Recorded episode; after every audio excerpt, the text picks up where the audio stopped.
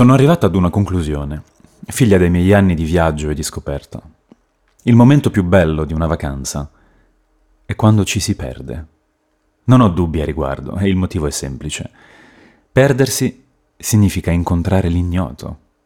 È un momento di sospensione, ma anche un momento di riscoperta di ciò che siamo diventati, un'opportunità per cacciare o fissare comportamenti riflessi, echi di noi stessi. Ma cosa significa perdersi? E cosa significa ritrovarsi? Noi siamo sempre noi, abbiamo sempre la possibilità di sapere chi siamo, eppure, come l'occhio che non vede se stesso, siamo un mistero a noi stessi. È una condizione inesorabile e non possiamo, almeno di avere uno specchio dell'anima, vederci davvero. Uno specchio dell'anima. Un amico una compagna, un amante, a volte anche uno sconosciuto. Specchi sono gli incontri con la novità, che non può che avvenire nel momento in cui ci perdiamo e che ci costringono a ridefinire ciò che siamo, ciò che ci piace, ciò che desideriamo. Come sapete, ho cambiato molte volte scuola da piccolo e ogni volta avevo l'opportunità di perdermi, perdermi tra i lunghi corridoi, nelle nuove aule, ma anche tra i nuovi compagni e anche, di rimando, in un nuovo me stesso. Essere un'ardesia vuota da scrivere agli occhi degli altri è un toccasana per tutti coloro che non vogliono avere etichette, che fuggono dai pregiudizi, che ambiscono ad essere altri. Un mio caro amico, per trovare se stesso, è dovuto fuggire dal luogo in cui era cresciuto, in Sicilia. Il motivo era, tra i tanti, che il crescere in quella città gli aveva imposto un'etichetta che era ormai più simile ad un marchio a fuoco che ad altro.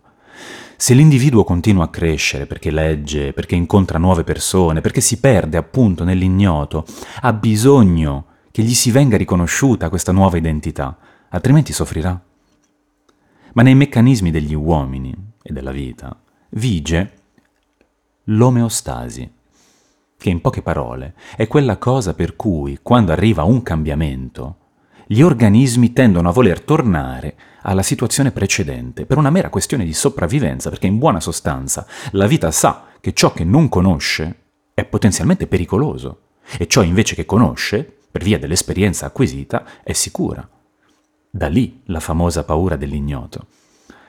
La vita è allo stesso tempo refrattaria al cambiamento, ma soggetta ad esso tramite l'evoluzione. Se un individuo cambia perché in un certo senso è illuminato, non è detto che la società attorno a lui sia capace di accettare quel cambiamento, proprio perché quel cambiamento costringe anche la società a trasformarsi. Il cambiamento non cambia solo noi stessi, ma anche tutti coloro che ci circondano. Per questo motivo, cambiare se stessi vuol dire cambiare il mondo. Ecco perché Gandhi diceva sii il cambiamento che vuoi vedere nel mondo. Perdersi sotto questa ottica diventa lo strumento che lava via i preconcetti, che stende una tela vergine sulla quale la nostra coscienza può ridisegnarsi. Perdersi è l'igiene dell'anima. Quindi, un giorno al mese, lasciamo stare il GPS, lasciamo stare i programmi, i to-do, le preparazioni, i progetti e perdiamoci, perché solo così potremo capire davvero chi siamo.